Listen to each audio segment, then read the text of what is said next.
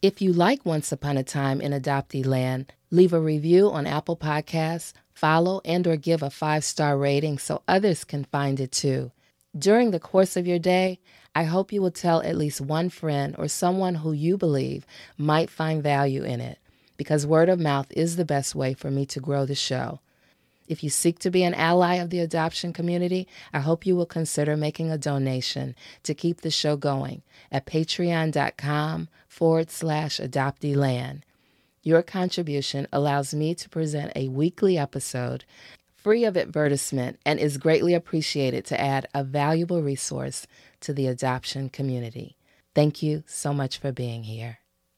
It's Jennifer Diane Gostin, and welcome to Once Upon a Time in Adoptee Land. You, the listening audience, will have the opportunity through episodes in this podcast to learn, dissect, and grapple with some of the issues involving those of us separated from our biological family. You may have wondered what reunion looks like from an adoptee's point of view, or be embarking upon taking that journey yourself to search for your first family, or simply want confirmation that you are not alone in your experience, wherever you are on the path of healing and pushing through a trauma. Wouldn't it be empowering to have many of your burning questions answered here? Brad Ewell is my next guest. He is a late discovery adoptee who hails from the big state of Texas near Dallas. We both attended the Untangling Our Roots Summit this year, hosted by Right to Know and NAP. With all the excitement of people coming, going, workshops, and putting faces to names, Brad and I remained strangers in the daylight at that time. We each saw the other but didn't make the connection until the Adoptee Voices writing group created by Sarah Easterly. He was a part of Cohort 10 where I got to hear his powerful written words.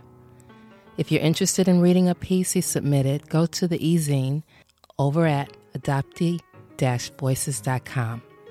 Of course, after listening to this recording. And he's also published with Severance, in this episode, Brad shares a part of his ride on the river of the relinquishment, late discovery adoption, search, and reunion journey.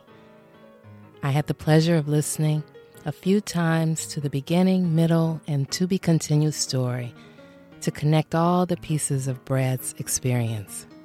He makes it plain and understandable, but it's still a lot. Brad is a husband, father, writer, and a police officer. He made his adoption discovery in 2019 at the age of 48. Brad was on the Moth main stage for a live storytelling event and has been interviewed on several podcasts since being in reunion with both sides of his biological family. And if that isn't enough, Brad was able to help successfully advocate for his birth father's release from prison. Allow me to introduce you to a person I have at least one major thing in common working in the field of law enforcement for nearly three decades. We open up and share with you a bit of our perspectives as among the first responders in service to the public is our career choice. Brad, with truth and honesty, is a masterful storyteller. He has a way about him that is humorous, informative, thought provoking, and transparent. I do believe that as you get to know him better through this episode, your appreciation will grow, like mine, for how each of our stories have a unique ability to help someone else make more sense out of theirs. Brad, I'm so happy to have this conversation with you. You're near Dallas, Texas, right? Yes, I'm right north of Dallas, and I'm doing good today. I'm glad to be here. Yeah, I'm glad to have you. Welcome to Once Upon a Time in Adoptee Land. Thank you. Yeah, and I know that Fred brought us together. Yes. And what's interesting is we both were at the Untangling Our Roots Summit in Louisville, Kentucky this year. And I saw you didn't know who you were. And Fred kept saying, You got to meet Brad. He's here. And, and I'm like, Okay. And I think he was saying the same thing to you. So we didn't even get to meet. We kept passing each other, not knowing who was who. Yeah. He, he kept saying, There's this Jennifer here that you need to meet. And I'm like, Okay, introduce you to me. And I disappear. And I'm sure I, now that I've seen you, I'm like, I know I saw her. I couldn't tell you what day I saw you, but I know I saw you just like you. You're just running the whole time. Right. Yeah, it was a really special event. They did a great job. Uh, right to Know and NAP coming together. And, and I understand you're a part of Right to Know. Yes, I became a board member of Right to Know, I think in 20, 2021, maybe, maybe earlier 22, but right around there. Yeah. How's that been for you to be a part of that organization? It's kind of been a big part of my healing process the idea of taking something that had been really hard and doing something positive with it, and instead of dwelling on the hard parts of it all the time, trying to do something good with it, makes it a lot easier to cope with. And for my listeners, um, I have had a couple, well, more than a couple episodes that have talked about NPEs. Would you tell them a little bit, just like a summary of what Right to Know is all about? Sure. So, Right to Know is an organization that really pushes for people's their right to know their true genetic identity, whether you're donor conceived, whether you're an NPE, that's somebody that had a DNA surprise, or you're an adoptee. They feel like, or we feel like, everybody should have access to their true genetic identity. You shouldn't have to go to court or fight to find out biologically where you came from. We feel like everybody should just have the ability to know that. Right. And though we didn't get to meet and talk at the summit, how was it for you? How did you enjoy it, or, or, or what was it like, the experience? It was the first summit or thing like that that I'd ever been to. And for me, it was incredible, mainly because that was the first time that I had been in a space with that many people that had shared my experience, whether it was through adoption or through the DNA surprise. It's really cool to go somewhere and not have to explain yourself all the time. When you talk about disenfranchised grief or genetic mirroring, you don't have to then launch into a 10 minute speech explaining what all that is. You're usually talking to somebody that's been there, done that, and already can empathize with you and talk with you about it. Sure. Yeah. There were a lot of first time timers, I would say, there that had never been. So. Yeah, they hadn't been to a conference before. And I often think when I first went, it's been over 10 years, it was overwhelming. But even now, it's more, I felt overstimulated. And so, did you experience that? Oh, totally. So, I am an introvert at heart, and two and a half days of being around people, and especially in the super emotional space for all of us, I was worn out by the time it was over. It was it was a good worn out, but yes, I, I was my social battery was all the way drained, and I had done everything around people I could do. I, I drove there from Texas, and I was glad to have the ten-ish hour drive home in a car by myself. Right. Oh, you drove from Texas. Okay. Yeah, that's pretty good. Well, I'm glad you were there. And I know you identify with that umbrella of NPE, mm-hmm. but you are a late discovery adoptee. I have a lot of listeners that are LDAs, and they always want to hear from other LDAs. So, wherever you want to start and however much you want to share would be great. Okay. So, I'll, I'll always start because people are curious about my childhood. I grew up in what I'd consider a normal, probably upper middle class family in Texas nothing ever seemed amiss to me, as hard as it is for people to believe. I, I, know you had Fred on your podcast, and when Fred talks, he talks quite a bit about always feeling like something was a little bit off.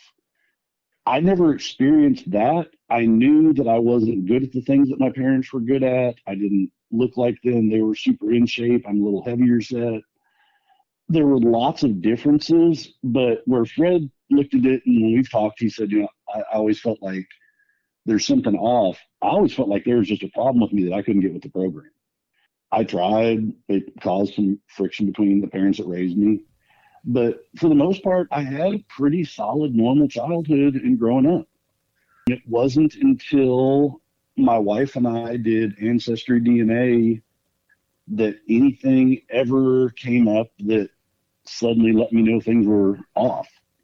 And that started with once we had done Ancestry DNA, a woman reached out to my wife because we had a joint account through the system, trying to figure out how she and I were related. And my wife gave her a ton of explanations. I say a ton, probably just a handful. I mean, there's only so many ways you can be related to somebody. And one by one, the woman would research him and reach back out to me like, I've done the research and that doesn't pan out because of this or that. In March of 2019, all of that changed for us because we were out on a lunch date together. And this one messaged my wife. She looked at the message, you know, the phone does this normal text message ding, and she reads it and she's like, oh. I'm like, what? And she goes, well, that lady just texted me back. And I said, oh, okay, well, what does she think now? And she said, well, she said we'd given her one last explanation, and she said the lady said I did all the research, and that can't possibly be how we're related. But I have a theory I want to run by you. My sister had a baby boy in Dallas in 1970 on your husband's birthday that was immediately given up for adoption, and I think that's your husband, and his parents have just never told him he's adopted. That drops kind of like a bomb in your lap when you first get told that, but pretty quickly my wife and I both laughed it off. We we looked at it as almost pity for this lady. We're like, God, I feel sorry for her. If you're trying to find this adopted kid, how hard it must be to think you found him and be wrong.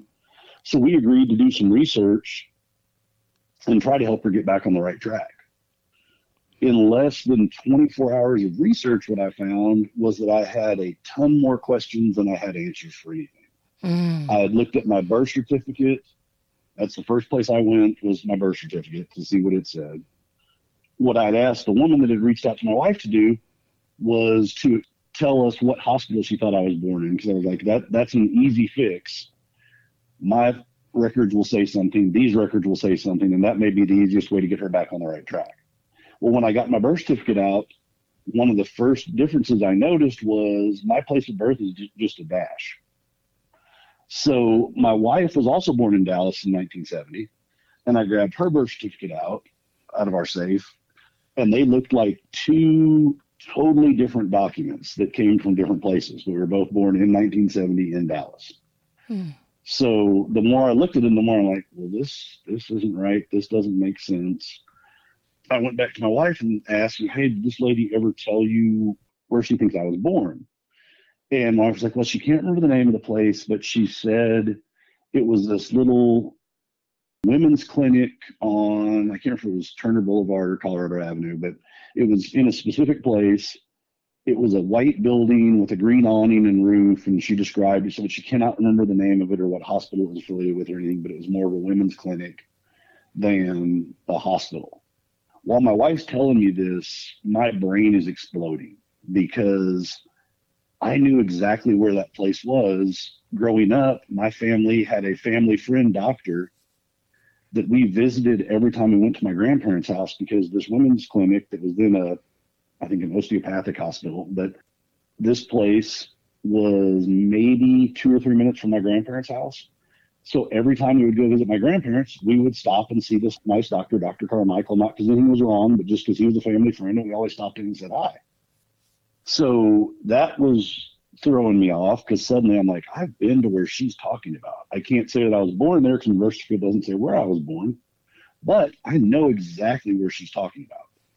The other thing that came from me doing research was I suddenly knew or realized that I had never heard a single story of my mom being pregnant with me, never seen a pregnant picture of my mom, I had never had like the guilt trip mom speech of I was in labor with you for this many hours and this is what you do. No, none of that had ever happened in my life. When you grow up like that, I never thought about it.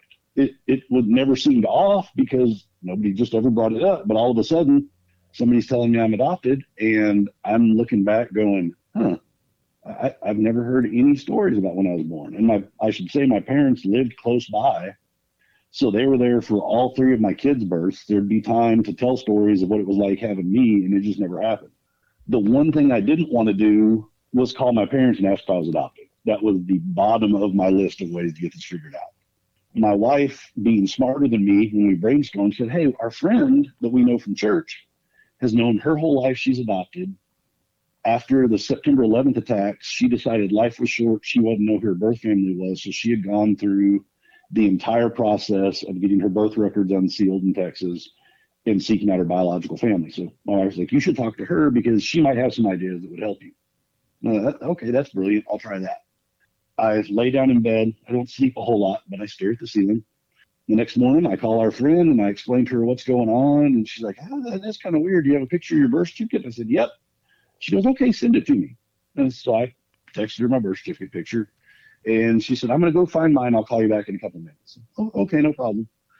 So she calls back a few minutes later, and we'd known each other at this point by like 10 years. And she sounded like a different person on the phone. We, we were having such a nice chat before. And this time when I answered the phone, we get talking, she's like, Hey, um, I don't think you're going to like where this goes. You know, and I'm like, I'm oh. chuckling because I know like we're both in law enforcement and I can Yeah. picture you recognizing exactly what happened, like something big happened. Oh yeah, I Yeah. knew something. I knew something was bad. Bad was coming just because of her tone change, and I'm like, oh Yeah. good lord. And she goes, okay, let me send you a copy of my birth certificate, and then we'll talk. I said, okay. So she sent me a picture of hers, and I thought she had messed up and sent me mine back, because one of the big differences between mine and my wife's was my wife's is a white piece of paper typed out document mine looked like one of those old school microfiche copies where everything is ba- black on the background and all the typing is in white. So when my friend sent me her birth certificate picture, it looked just like that. And I'm like, oh, she sent me mine. And then I read and I was like, oh, no, it is hers. She was born, I think, in 68 or 69 in Texas, but not in Dallas. But I take her birth certificate picture and mine and put them side by side and they're all missing the exact same information. We both have dashes on where we were born. They were both not issued from the county we were born in. They were both issued from the state capital. Was that your Sure. light bulb moment? It wasn't yet because I just flat didn't want to believe it. Yeah. Because you're, So you're I'm- 48 years old, right? Yeah, I'm 48 years old and I'm still trying to make this make sense in a way that has made sense for all my life before this. Exactly. And so she she lets me look at it. We talk about it for a minute. So I'll just go ahead and tell you. I did a little research before I called you back, and this is what adoptee birth certificates from the 1970s look like from Texas, all over the state. Mm. So there's a really good chance you're adopted. My initial thought when I had seen my birth certificate from before was at some point my parents had lost a copy of it, or my original birth certificate, and that's what a copy from the state looked like.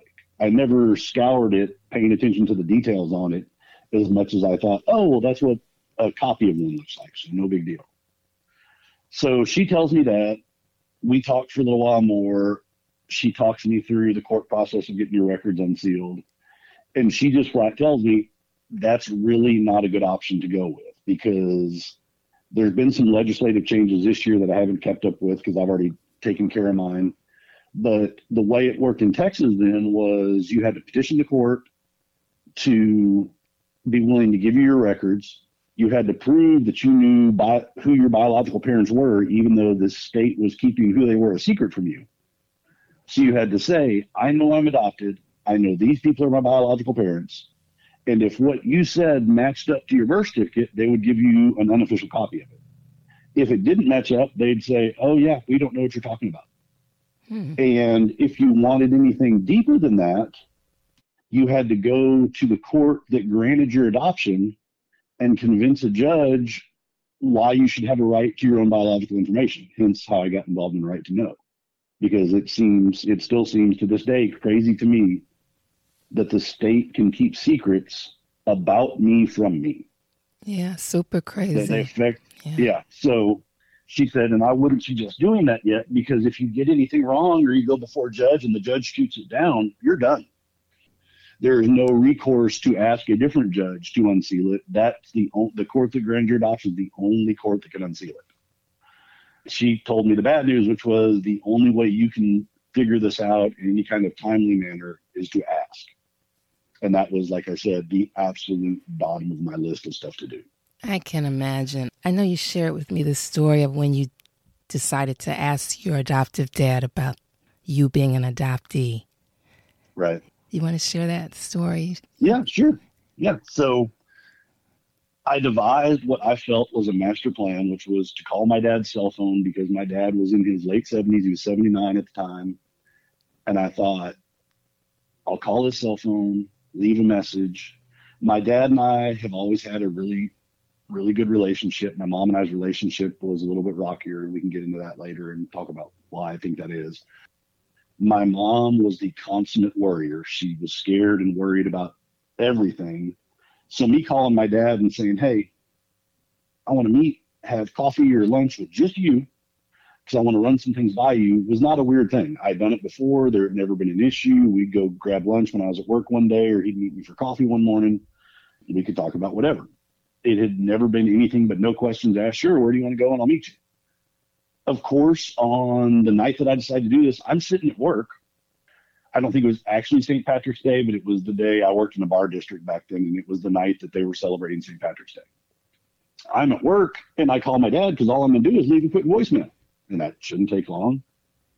And my jaw hit the floor when he answered the phone, and I'm like, oh no, this was not how the this was not the plan. Right. I'm leaving a voicemail, and now I'm on the phone with you. So I try to play it cool I, I, would love to tell you that I played it cool. I'm sure if my dad was still around to ask, he could tell you that no, you sounded like a train wreck because I'm still trying to sort this out. But I try to lay out all the groundwork for why everything is fine. I said, hey, you know, we hadn't seen each other for a while. I'd love to catch up with you. And I've got a couple things I want to bounce off you. So I'd really like to see you alone and not with mom. But I don't want you to worry. And I mean, I made my whole list. The kids are fine Pam and I are fine. Nobody's getting divorced. Nobody's sick. Nobody needs money. Everybody's great. I just got a couple ideas I'm going to bounce off you. So I phrased it to him. He's like, "Oh, absolutely. Yeah, we haven't seen each other in a couple weeks. Let's let's get together." It's, okay. He goes, "But why?" and I said, "Well, Dad, it, it's nothing that we need to talk about on the phone. It's it's not a rush. Whenever you have time, it's fine. Just let me know and we'll meet and we'll get together." He goes, "Yeah, but I just don't like to walk into things blind. So what do you want to talk about?" I'm sitting in, in my office now, just staring at the wall, going, "Oh God, can you can you just not meet with me? Does, do we have to do this?" And I would tell you that we circled that drain for probably an hour. It was more like a one minute conversation that felt like it took forever of me trying to deflect why we need to talk. That that was the first time when I had laid out all of that that he's ever been like, yeah, but what are, what are we going to talk about today? Because he usually just didn't care. Right. So so he so, knew. He knew it was, it was pretty important. He knew something was mm-hmm. up, yeah. I don't think he had a clue of what it was, but he knew something was off and he wanted to know what he was walking into. Right. I finally said, you know, Dad, do you, do you understand? I'm trying not to have a phone conversation with you. He said, I do. And I said, okay. And you seem hell bent on doing this today on the phone right now. He goes, I just want to know what we're going to meet about before we do it. So I sighed. It is related to the story.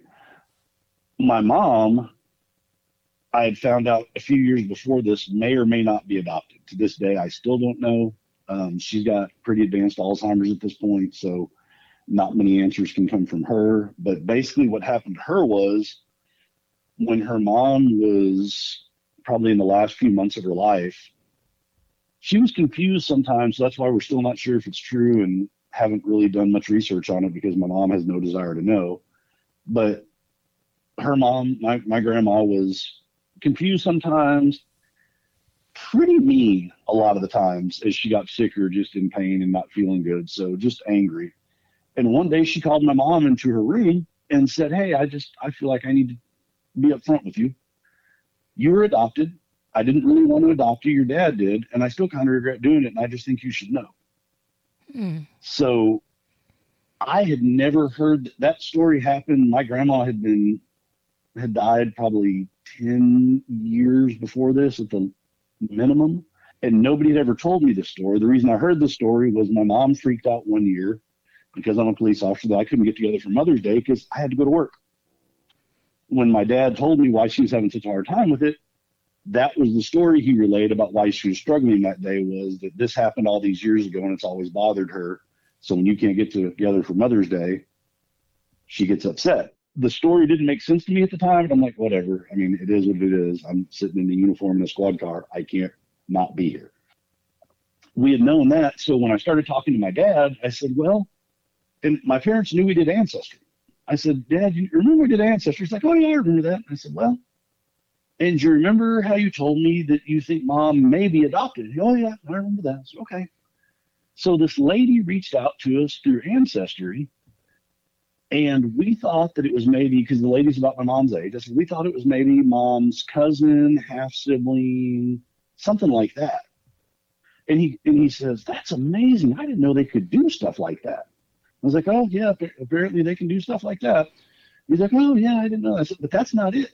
And I was hoping that he would catch when I said thought, but he didn't. So we land to the next point when I say that's not it and give another pause, hoping he's going to say, let's meet in person. But instead, I get, oh, what is it? I said, well, the lady says that her sister had a baby boy in Dallas on my birthday that was given up for adoption. And she believes y'all adopted me and never told me. Now, like you said, after years of being a police officer, there's certain answers I'm looking for when I ask questions. Exactly. What I was looking for from my dad was this woman is crazy. She must be wanting something from you. Stay away from anything. And what I got was, huh, and nothing else. It's the way you tell this story because it's definitely not funny what you happened. Know, but, but, but, yeah. You have to laugh in it though. Yeah, it's like, huh? Yeah. So, the way you so say I get that. a single. Yeah, I get a single, huh?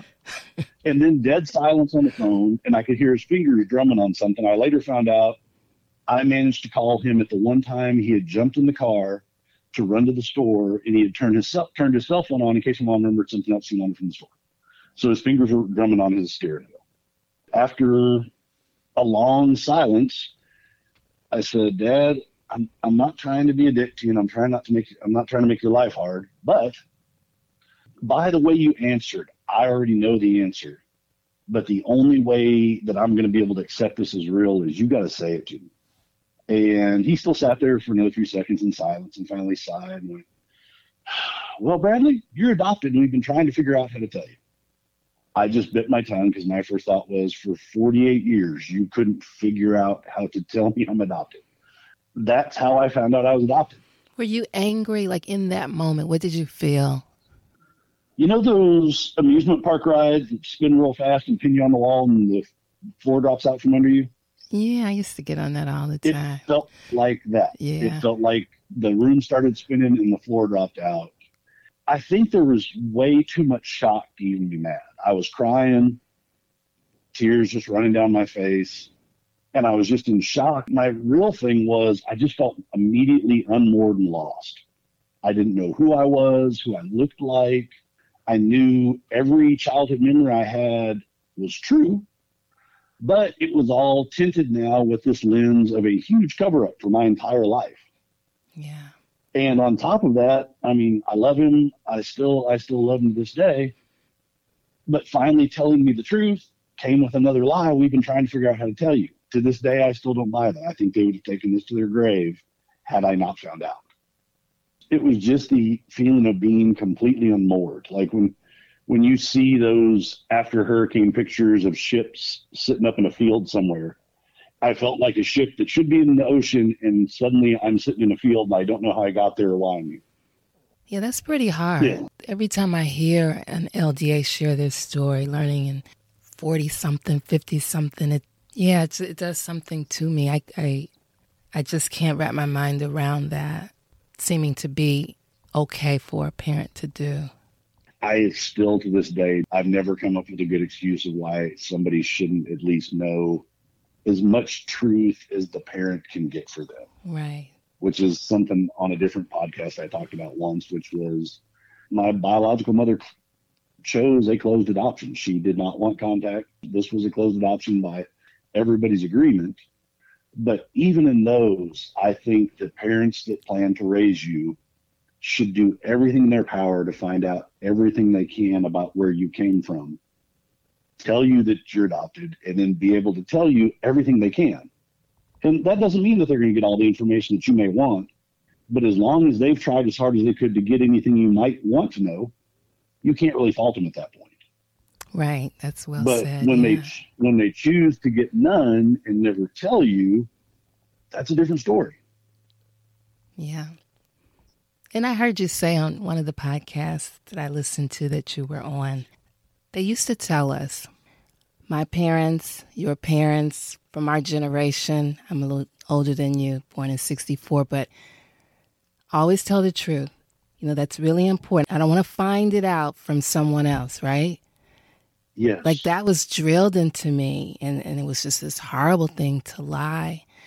And I'm not an LDA, but I just pictured, you know, LDA's parents telling them that as kids, but they didn't feel the need to be held to that same standard. You said that word for word. That's what was driven into my head was that truth was of the utmost importance. And even if you screwed up and did something bad, it was always better that I would tell them I had done something bad than for them to find out from anybody else. Right. So now I'm on the flip side of that with what at this point for me was still a random person from the internet telling me I'm adopted and having to pry it out of my parents. Yeah. So that's a bitter pill to swallow when you've been raised with the truth is of the utmost importance all the time. Right. And Fred, Fred Nicora, he said it, and I totally agree. You know, I'm a parent. I've made plenty of mistakes. He said, you know, he's made mistakes as a parent, and I get that. Like, I really get that. I think what I've been driving home, and I'm sure you too, and other people, other adoptees that are late discovery in particular, don't hold those kinds of secrets. And I think the other part of it that's very difficult is everyone else knowing. Yeah. Yeah, I think that's a whole nother layer. Where Fred, you know, found out at a family dinner that everybody knew he was adopted. I spent the first year and a half, two years of this discovery probably believing that the only people that knew I was adopted were the parents that raised me and my mom's parents because they were involved in the adoption because it happened here in Dallas. It wasn't until I ended up talking to my dad's brother's ex-wife, so my uncle's ex-wife, that I finally found out that literally the entire family knew. That didn't upset me as much as it shocked me that that number of people managed to keep a secret like that for that long. Mm-hmm. You, know from being a police officer, as soon as you told somebody else the bad thing you did, they tell somebody else. They tell somebody else. And that's how you get caught. Right. So to know that this whole group of people managed to hang on to this, I was like, that is amazing to me. hmm I feel like your discovery is still kind of fresh. What do you think? It is. I mean, it happened in 2019, and I feel like there's been a good deal of time passed, a great deal of therapy.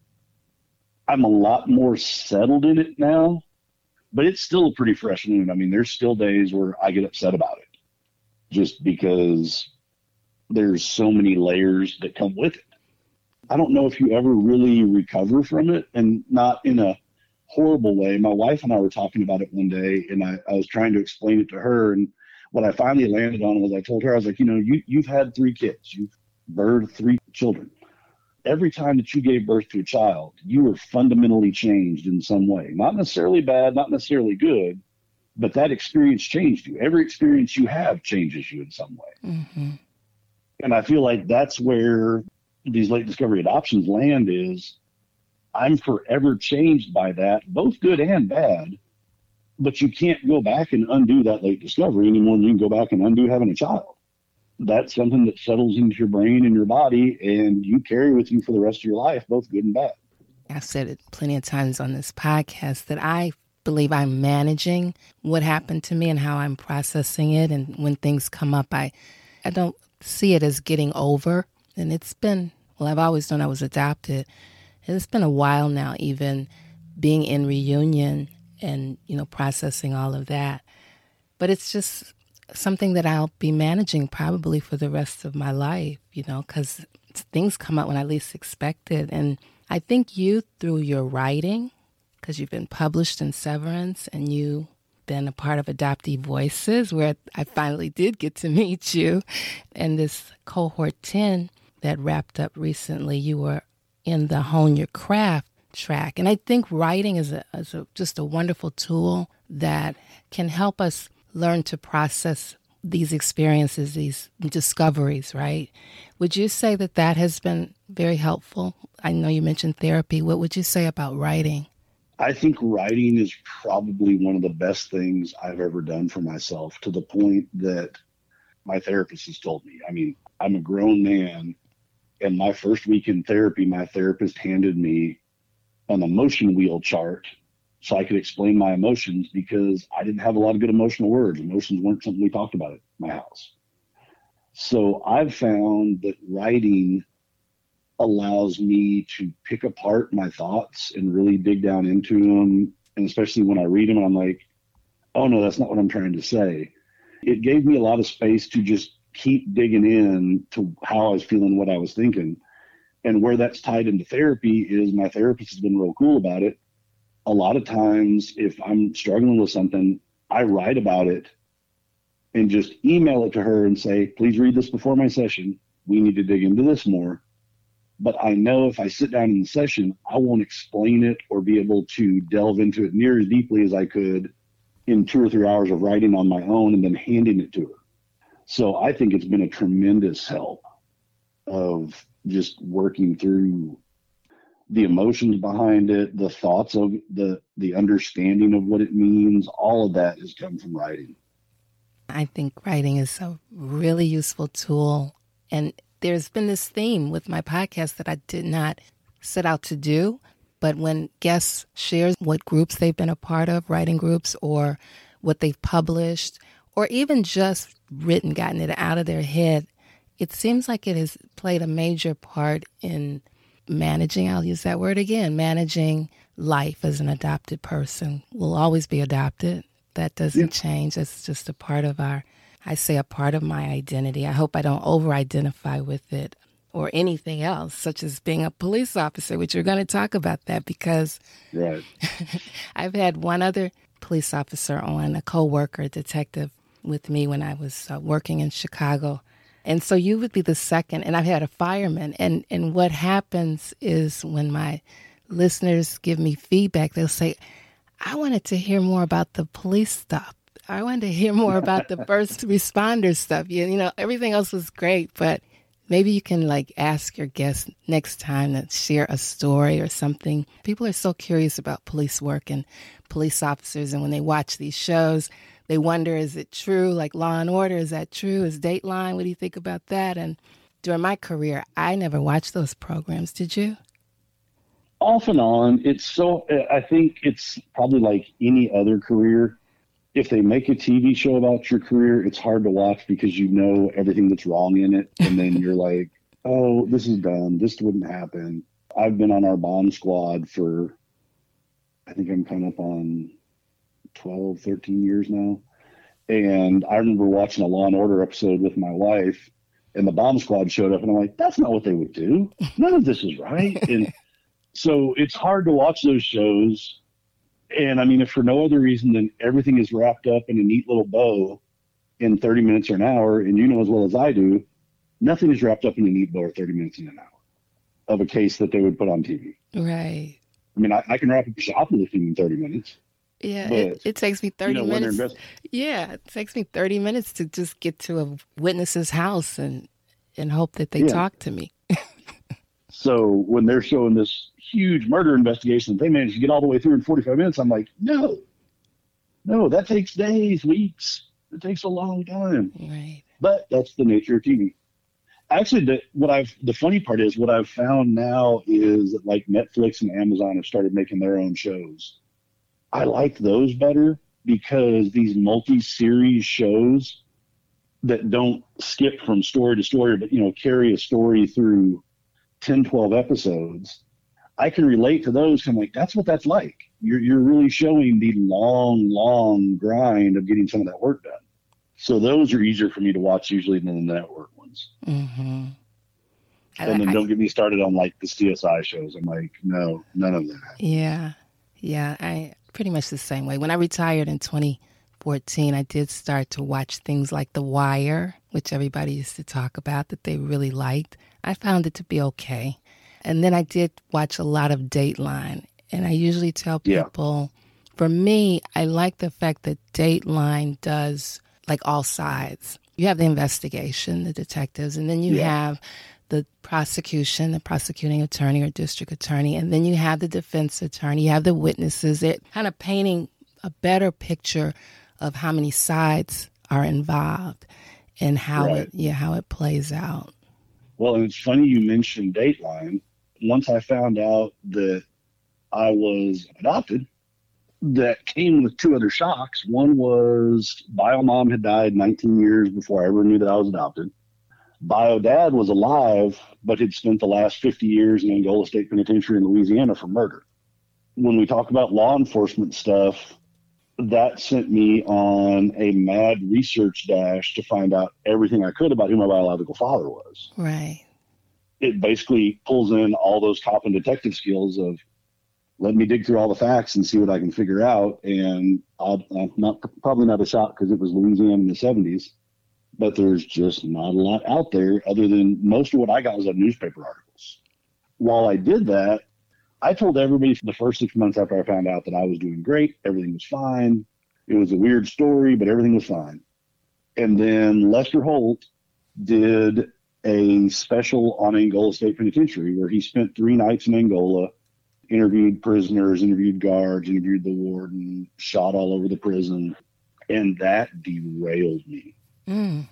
because I had really kept my biological father as a concept in my head. Like he exists. He and I had emailed back and forth by that point, but I liked him as a concept. I knew of him, but I didn't really know him. I didn't have a voice. I had a few pictures of him by then, but they were all old. He was almost like a fictional character more than a real part of my life in my head. Right. When Lester Holt did his special, all that changed because I had suddenly seen where he lives, what those conditions are like. I couldn't get him out of my mind. On my third day of not sleeping, finally called our employee assistance program and it's like, I need to talk to somebody, I think, because I haven't slept in three days and that's probably not healthy. Through therapy was where I landed on I needed to go meet Biodad. Was I just needed to be able to close part of that loop. And I don't know if that's the cop side in us or if that's just most people's natural tendency to I wanted to understand where I came from, even if it was unpleasant, just to wrap that part of the story up. Right. I think there's a little bit of detective in all adoptees, or in most that I talk I think to. So, yeah. Investigator, yeah. I think it's just better developed in people that always knew they were adopted because they've always been wondering things. Mm-hmm. I think Fred in his book does such a good job of describing the maddening research that late discovery adoptees go through because you just lose your mind. I mean, when your whole world blows up in your 40s, you suddenly need to know everything right now, and you just can't bring yourself any peace until you take pieces of the puzzle and get, get them in the right spot. Yeah, he writes about that so well. Like I could feel yes. the pace that he was just all in. Like I need to know everything right now. Yeah. So I think that's that's a really solid explanation from him of just how crazy and single focused we get of I have to get all this figured out. Mm-hmm.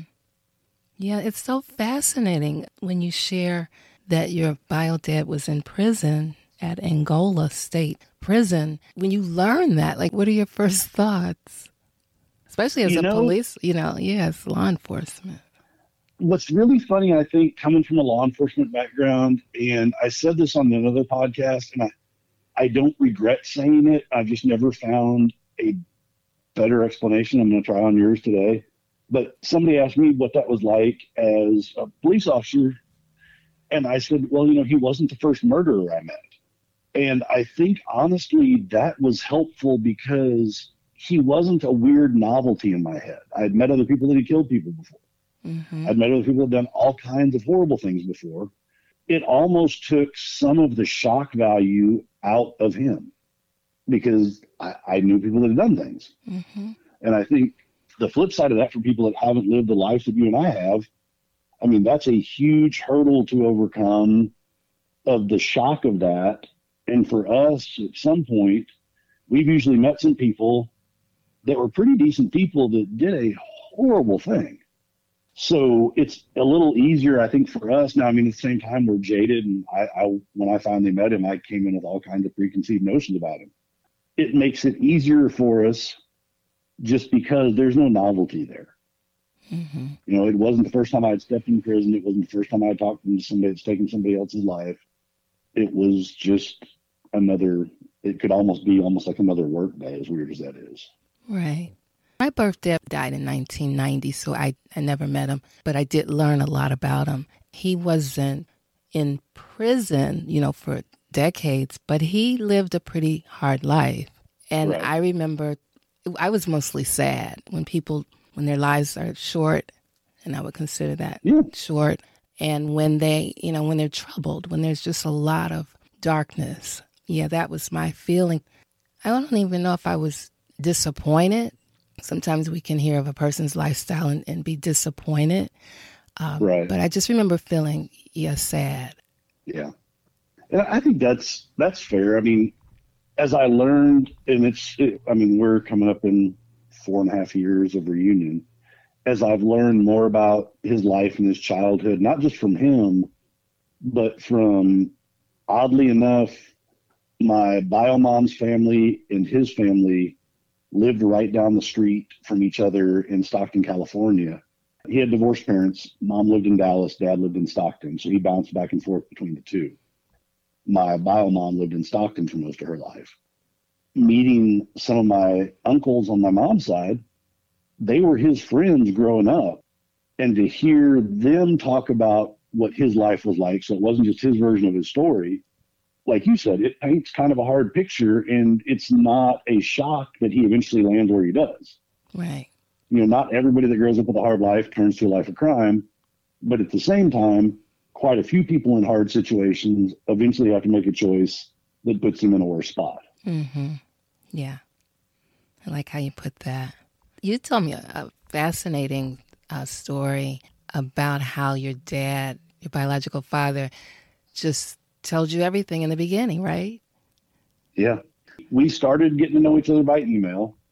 Eventually, like I said, once I was in therapy, I decided I, I needed to meet him once. I went into that meeting with not the best, but some really real preconceived notions about who I was planning to meet that day to the point that before I ever left to go to Louisiana from Texas, I had planned on having a one and done meeting with him. I needed to see him, I needed to talk to him, see if he'd answer any questions. And then we were going to check that box off my list, and I didn't plan on ever going back. And the main reason for that was I've had people that I've put in prison that I still talk to to this day. But the vast majority of people that end up in prison that I've dealt with don't do a lot of taking responsibility for anything. Before I became a police officer, I was working in a county, a large county jail here in Texas. I learned like day two, you couldn't ask anybody why they were in jail. You had to ask, what did they say you did? And then they would tell you because nobody in jail did anything. Right. What did they Even say they- I you mean- did, right? Yeah, what did they, yeah, what did they say you did was the question, even though most of the people I was dealing with day to day were waiting to go to TDC because TDC was overcrowded. They already had convictions. There was no reason to act like something didn't happen, but nobody had done anything.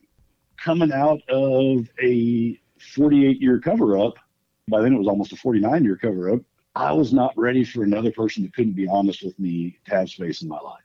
I was still trying to rebuild things with my mom and dad. And the thought of having somebody else that couldn't own some of their stuff with my parents still saying, oh, we were trying to figure out how to tell you. No, you weren't. So I wasn't ready for another person doing that with me. So I showed up with this big one and done planned meeting. When he walked in the visitation room, I immediately knew he was my father. It was the first biological, I mean, my bio died, the only biological parent I ever saw. And I was like, oh God, that's that's what I'm going to look like when I'm in my 70s. Huh. Okay. Because I, I, I didn't say this early on, but I grew up pretty frustrated as a kid because my dad that raised me was a super good looking dude and I looked nothing like him. And you and were that real always tall. frustrated me. Yeah. Yeah, and I was taller than him. that always frustrated me. And now I'm looking at somebody and I'm like, oh God, that's me. Huh. Okay. Your bio dad is six three, six something. Um, by dad I think it's six two. Somebody yeah. who's taller than Yeah, him, yeah. but bigger man. So he walks up. We do the handshake hug thing, and sit, sits down, and says, "You know, son, it's good to meet you. And I want to start off. I think we have to start off the right way by me being honest with you. Now, Jennifer, I'll ask you from your police experience. When somebody says, especially in this in this specific context, I want to be honest with you. What's probably going to happen next?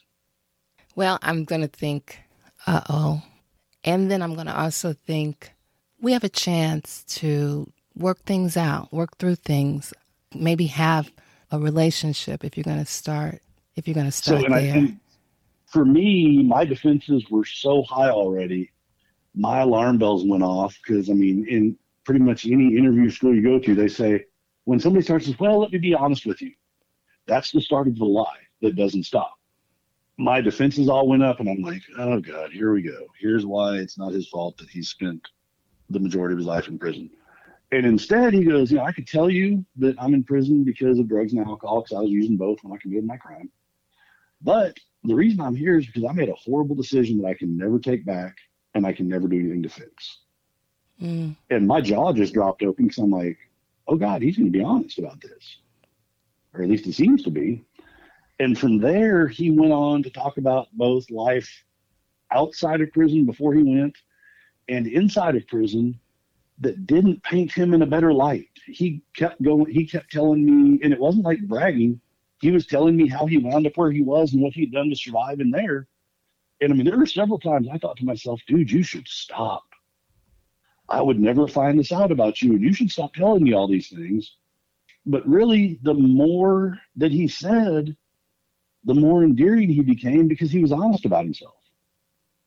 Which, for a late discovery adoptee, was something I was desperate for, was somebody just to own their stuff. right.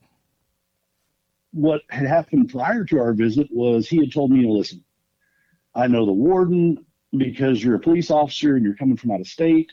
You can have a full day visit instead of the normal one hour visit, blah, blah, blah. And the whole time he's telling me that, I'm thinking back and with my same defenses up of whatever. I'll be there for an hour, just like everybody else. That's what they do. You don't know the warden. I'm not staying here extra time.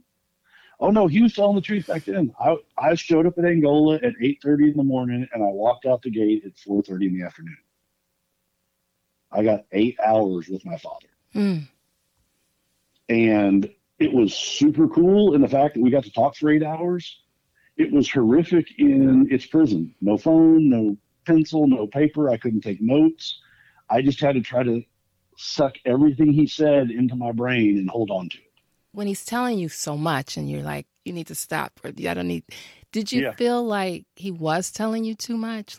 Because, you know, as a detective, I want to know it all. Like, I just want to hear it all. Did you really not want to hear it all or you did? I did. I just kept thinking if he had stopped at any of this other stuff, there'd be no way I'd ever find out. It was stuff that he had never been convicted for, never gone to jail for, Right. had done while he was in prison. So I'm like, he if he'd have kept all that to himself, he would have still been honest enough with me to where I would have never known any different. See, I think, and I truly believe this, that when people are vulnerable, which it sounds like he was, Yeah. that's where the magic is in terms of Oh yeah. in terms of the relationship growing stronger or there even possibly being a relationship. It's only through vulnerability. And Oh, absolutely. yeah, and it was like him extending the invitation to you to to be in relationship, to to the real deal. Yeah. I think that was probably part of the hard part for me was I had all my defensives up. I wasn't vulnerable yet with him. hmm I, I was still I was still in my one and done plan. So the more he talked, the more those defenses dropped because he was vulnerable with me and I didn't mind being vulnerable back with him. Right. What's the nature of your relationship today? After our first visit, I walked out the gate, called my wife because she had thought I was going to be there for an hour, and you know she hadn't heard from her husband in eight hours after he went gallivanting off to prison. And I called her and she said, you know, what, what do you think? And I said, I really don't know what to do with this. I genuinely like him. I mean, that, that was not part of my going in plan. What happened after our first visit was life dealt me another couple of hard blows. The dad that raised me died less than a month after I met Bio Dad for the first time. Three weeks after the dad that raised me died, COVID hit, prison visitation shut down. Between dealing with my dad's death, finding out how much of a secret he had kept the progression on mom's Alzheimer's, helping her get settled in without him anymore. We still communicated off and on by email, but what I had expected to really be working on the relationship fell behind all those other things. The only upside to that was when COVID hit, since they shut down in person visitation, we got video visitation. So I was able to see him once a week for 10 minutes at a time, anytime I could. The more that we got to know each other, the more I really found myself questioning why he was still in prison. I mean, he'd taken another person's life, he had been given a life sentence, but way too long for your podcast. A bunch of legislative wrangling happened between 72 and about 76 in Louisiana that took him from life with the eligibility of parole to them retroactively changing laws and eventually him becoming a life without parole prisoner after he had pled guilty to something that would have allowed him the opportunity for parole or release. Mm. As we talk, A, I thought he is not the person that went into prison in 72. And I've told him this, it's not a shock for him to hear. I'm thankful he went to prison because I believe if he hadn't gone to prison, I would have never met him because his life would have gotten him killed well before I would have found out I was adopted. I didn't feel like constitutionally what had happened to him was right. I will never set my hand and be like, if somebody takes another man's life, this is how long you should spend in prison. But knowing what he was sentenced under versus where he was now, I felt like constitutionally that was pretty wrong to have made a deal with somebody and then change it over a four year period and totally rewrite that deal where that person has no ability to negotiate or fix what you're changing. Yeah. Does, so does your dad think he was reformed in prison? I think so, and I don't know if he would tell you prison reformed him or he. Re- and I don't.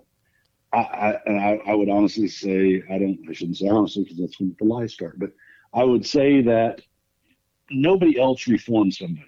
People reform themselves. You know, if if an alcoholic wants to stop being an alcoholic, they're the ones that have to ultimately make that choice to stop.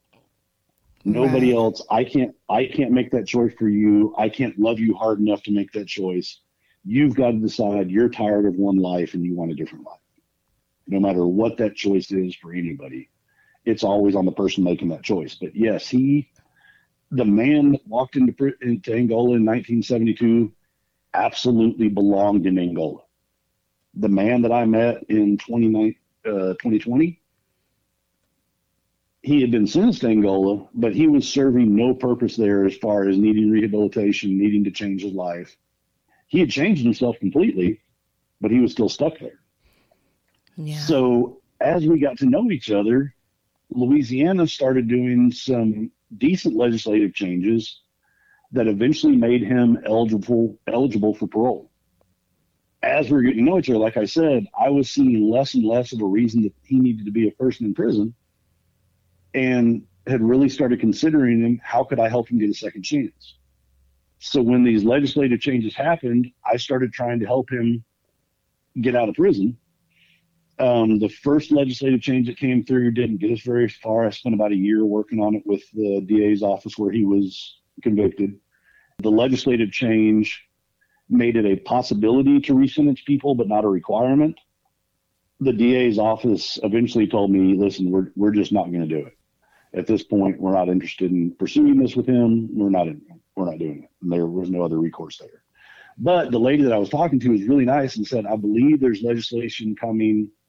And by this time it was 2021. And she said, I believe there's legislation coming in 22 that may actually help your father more. So let's just play this out. If that legislation doesn't come, reach out to me again. You know, it's it's the political monster that we all live with every day. Nobody wants to be the person to let somebody out of prison or do something that may be unpopular. But if something else happens behind the scenes that doesn't involve them, they don't mind directing you towards that because that may still get you your goal without involving them.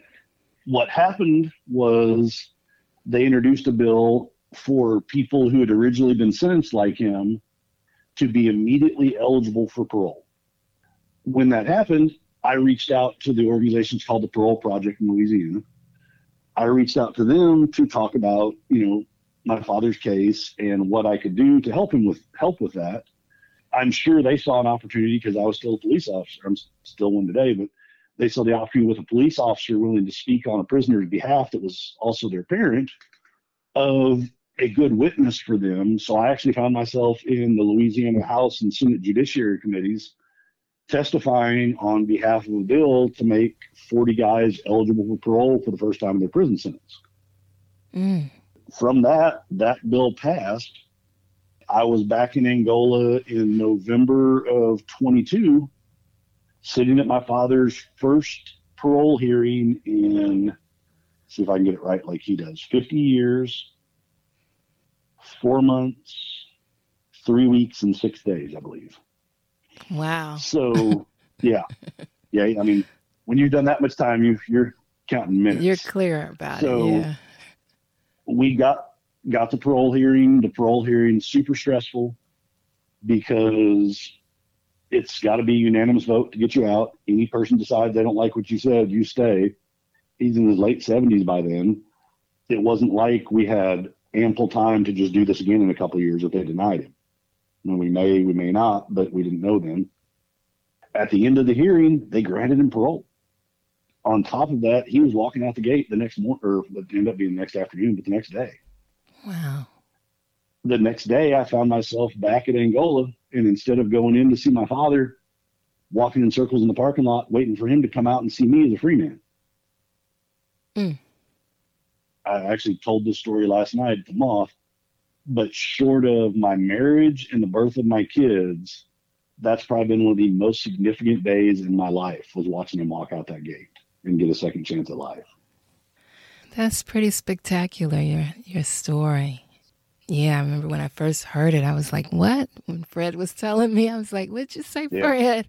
And then of course you and I have talked about it and it's it's so many twists and turns and I highly recommend uh, listeners to, to listen to your story on other podcasts. I listened to The Secret in My DNA, hosted by Michelle, and Adoption the Longview with Laurie Holden. You're actually on there with Fred. Another one I always tell people to try to listen to, and it's the longest on there. There's a five part series from Empowered to Connect. And that's been, I think it overall, I think they're all 30 minute episodes. So you're in for a long haul when you listen to them. That has been one of my favorite podcasts to do because the host of that is my biological cousin and the daughter of the aunt that found me through ancestry. So when we're doing those that interview, she's telling me parts of my story I didn't know because she was on the back end of it watching it happen. Oh, I got to check that out. I'll be sure and put that in so, the show notes. Yeah. Yeah. So that was super. I mean, she's a super cool lady anyway. She's actually an adoptive mom of, I always get it wrong. I want to say five, but maybe six adopted kids and has a pretty cool view on adoption anyway, but just a super cool person. But to be able to be on a podcast and not only be interviewed and tell my story, but learn more of my story was just fun. I bet. You have to have to check but, that out. And do you have a yeah, link so for the moth? As, the moth radio? Uh, not yet. Okay. Nope. It was the main stage in Dallas yesterday. I don't know when they'll put it out. On my Instagram, that I think you put that I listed for your show notes. I keep everything updated on there, so whenever it does come out, I'll link to it in there. Oh, good. But I mean, as far as relationship with my my dad now, who I call Pops, he is just, we just celebrated six months out of prison. He lives 45 minutes away from me. I think he's coming to my house on Monday to hang out all day. We get to know each other finally in a normal environment, which has been really cool for us because getting to know somebody by 10 minute phone calls, emails, and video visits that are all monitored is way different from sitting down on the couch with somebody and just talking. Right. He sounds so, like somebody I mean, you really like. I do. Yeah. I, I, I, don't just like him. I, I mean, I've told him, I said it last night. He came to the Moth and got to hear me talk about him getting out of prison. I love him. He did a horrible thing, and he is a much changed and good man. Mm-hmm. I'm proud to say that I'm related to him. I'm thrilled to death he's in my life. My wife likes him. My kids have gotten to meet him. I have an awesome picture of him that my brother, I have a half brother that from his side of the family that he posted on Facebook that was the day after Christmas when he was out of prison. He spent Christmas with his sister because she's got some memory issues. The day after Christmas, he came to Dallas, spent it with his ex-wife, my half brother, and four generations of biological kids and grandkids, well, biological grandkids and great grandkids, he's never even met before. Hmm. It's a beautiful picture because he is sitting on the couch with like that golden retriever, just dumb grin across his face, just taking it all in. And there's kids crawling everywhere in pajamas and playing with stuff. And there he is getting to watch it all for the first time in his life. Right. And he has one other son. That what does he make of that? Two both his sons are police officers. You know, I don't know. It's really weird when you, you know, dive off into like nature and nurture because you know a lot of people grow up wanting to be different than their parents. My brother is one of those people. I don't blame him. I mean, I, I had the blessing of having a dad that was at every event I did, from two and a half years old, his dad was in prison, and that's the only way he got to see him. I think he may have made some of his career choices more towards, I don't want to be that person in my life. I was raised by a dad who was in the military and very rule driven, and I think I landed in policing in a different way, but still, that's where we both landed. But it is fascinating. It's interesting. Yeah, and yeah. I mean, I think you you've dealt with enough officers like I have that police officers that are pretty good at this job is because they understand criminal thought patterns and things like that. And I'm not convinced that I grown up with him in my life that I would have landed much different than him. Mm-hmm. I think there's an absolute possibility I could have found myself sitting in the cell with him doing some things I shouldn't have done. Yeah. So I was blessed in that manner that I was raised by people that didn't tolerate that and pushed me in a different direction. Yeah, you got the environment that you needed to kind of tweak what DNA was yeah. going to be about. Mm-hmm. I agree with that too. Is there anything you know now or since you have the career in law enforcement that you did not know before coming on the job? That I've learned from my DNA discovery or just in law enforcement. Law, yeah, something that law enforcement, through law enforcement, through your work, that you, know, you couldn't, you didn't know prior to being a police officer. And I really think it started with my parents, but like I said, we grew up, I grew up very upper middle class at the lowest, but they were always really open to people. And I think what I've learned over this career is that a lot of people have a lot of stories about how they landed where they were. 99% of the time, the people sitting in jail, that, that was not their life plan. I mean, there's some people that just grow up doing criminal things their whole life because that's how they wanted to be. But I think the vast majority, that wasn't their life, whether it was circumstance or one bad decision that led to another decision that led to another decision. I met a guy actually when we were at the conference and I thought he explained it so much better than I ever had. He's an artist that I had followed. His name's Gerald Tidwell. I thought he was a great dude. I reached out to him because he lives in Louisville, and he invited me to. I'd asked if he had his artwork shown anywhere. He's like, "Dude, just come to my house," and I'm like, "Okay." And what I thought was going to be a quick, like, 30 minute tour and seeing some of his art stuff, I was in his house for five hours just talking life. Mm. And his his theory is that everybody is two decisions away from being in a totally different life than they are. Mm-hmm. You make one decision to get you off a path, and another decision that kind of cements the new path, and you suddenly find yourself somewhere else. It's that idea. Uh, even the parents that raised me, I doubt when this started they intended to not tell me my entire life that I was adopted. But one day of a secret leads to another day of a secret, leads to another day of a secret. You know, it's kind of like using dope. Use just a teeny tiny bit of dope, and you're doing okay. Then you need a little more to feel straight. Then you need a little more. Then you need a little more. And you didn't plan on being an addict, but here you are. Yeah, so true. Thank you for sharing that. Yeah. That's that's wisdom, yeah. So is there anything I didn't ask you that you want to share? I don't think so. I think we've hit just about everything. I really I'll say that anybody listening, look at Adoptee Voices, the writing group. Writing is so amazing, and writing with adopted people is so fun because just just like when you, you and I talked about the um, conference earlier, being in a space where you don't have to explain or get pushback for your feelings about adoption, even if they don't totally mirror somebody else's, is a blessing you don't understand until you're sitting there in it. And you feel a lot less crazy when people are writing your thoughts that you've never talked to before. And you can suddenly go, oh my gosh, that's not just me. Mm, yeah, you're such so, a great uh, writer. Thank you. Uh, and I just, I love that atmosphere of being in those groups of people. Yeah, that piece you read week six of cohort 10, I was like, wow, I was just, just trying to write all these different lines that just spoke to me. And it was just so well done. And maybe if you come back on, you'll read, read some of your pieces. I'll put um, links to your published pieces with Severance and, and anything else you want. I'll put it in the show notes. Okay. So well, people can check out your writing. If you want to, if you want to, you know, put adoptee voices out there, I submitted the piece you're talking about that I read for the easing for cohort 10. Oh, great. So it should be in there. So that that was the one that I actually landed on, edited down a few more times, and submitted. Fantastic. Well, I have so enjoyed this conversation with you. Thank you so much for having it. Me too. Thank you for taking me on here and talking to me.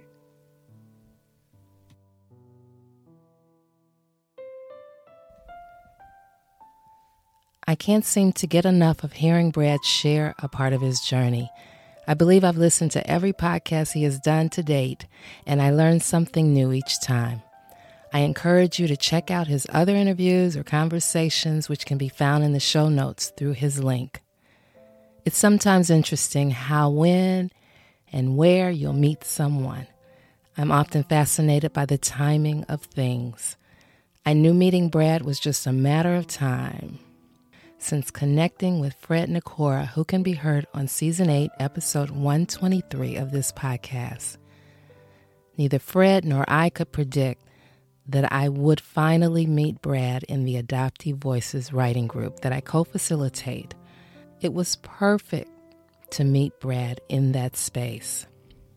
Brad's discovery of his biological father being a resident for many years at the Angola State Prison is one of the most unexpected twists that I didn't see coming upon first hearing his story. I can't even imagine how that news first landed on a member of law enforcement. Brad's openness to meet his birth father, listen to what he had to say, and embrace him as someone he truly learned to like and love is an example of not being attached to a certain outcome.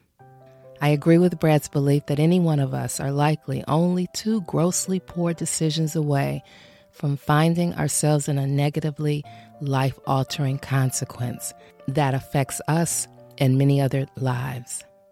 There's an acronym, VUCA, V U C A, used in the military that means volatile, uncertain, complex, and ambiguous.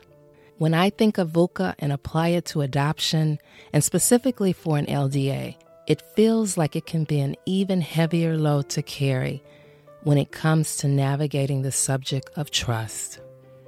LDAs certainly have more than their fair share of VUCA in their life, and I'll always hold space for that. Thank you, Brad, for having this conversation with me and being willing to share with my listeners a bit about what goes on in the mind of a professional investigator. I know we could have shared more about that. Maybe we will do that in a future recording when I invite you to return and read one of your favorite pieces. Though we didn't discuss it here, I appreciate learning that you and three other male adoptees have put into action creating a podcast together, specifically with the male adoptee in mind. I already know that it will be a tremendous resource to our ever growing adoptee empowered movement, where males are often underrepresented in the community. You have truly stepped up in a short period of time to share deeply personal parts of your journey, become a board member of Right to Know that welcomes all adoptees, and of course, published your powerful essays for the benefit of helping others put words to their relinquishment and adoption experience.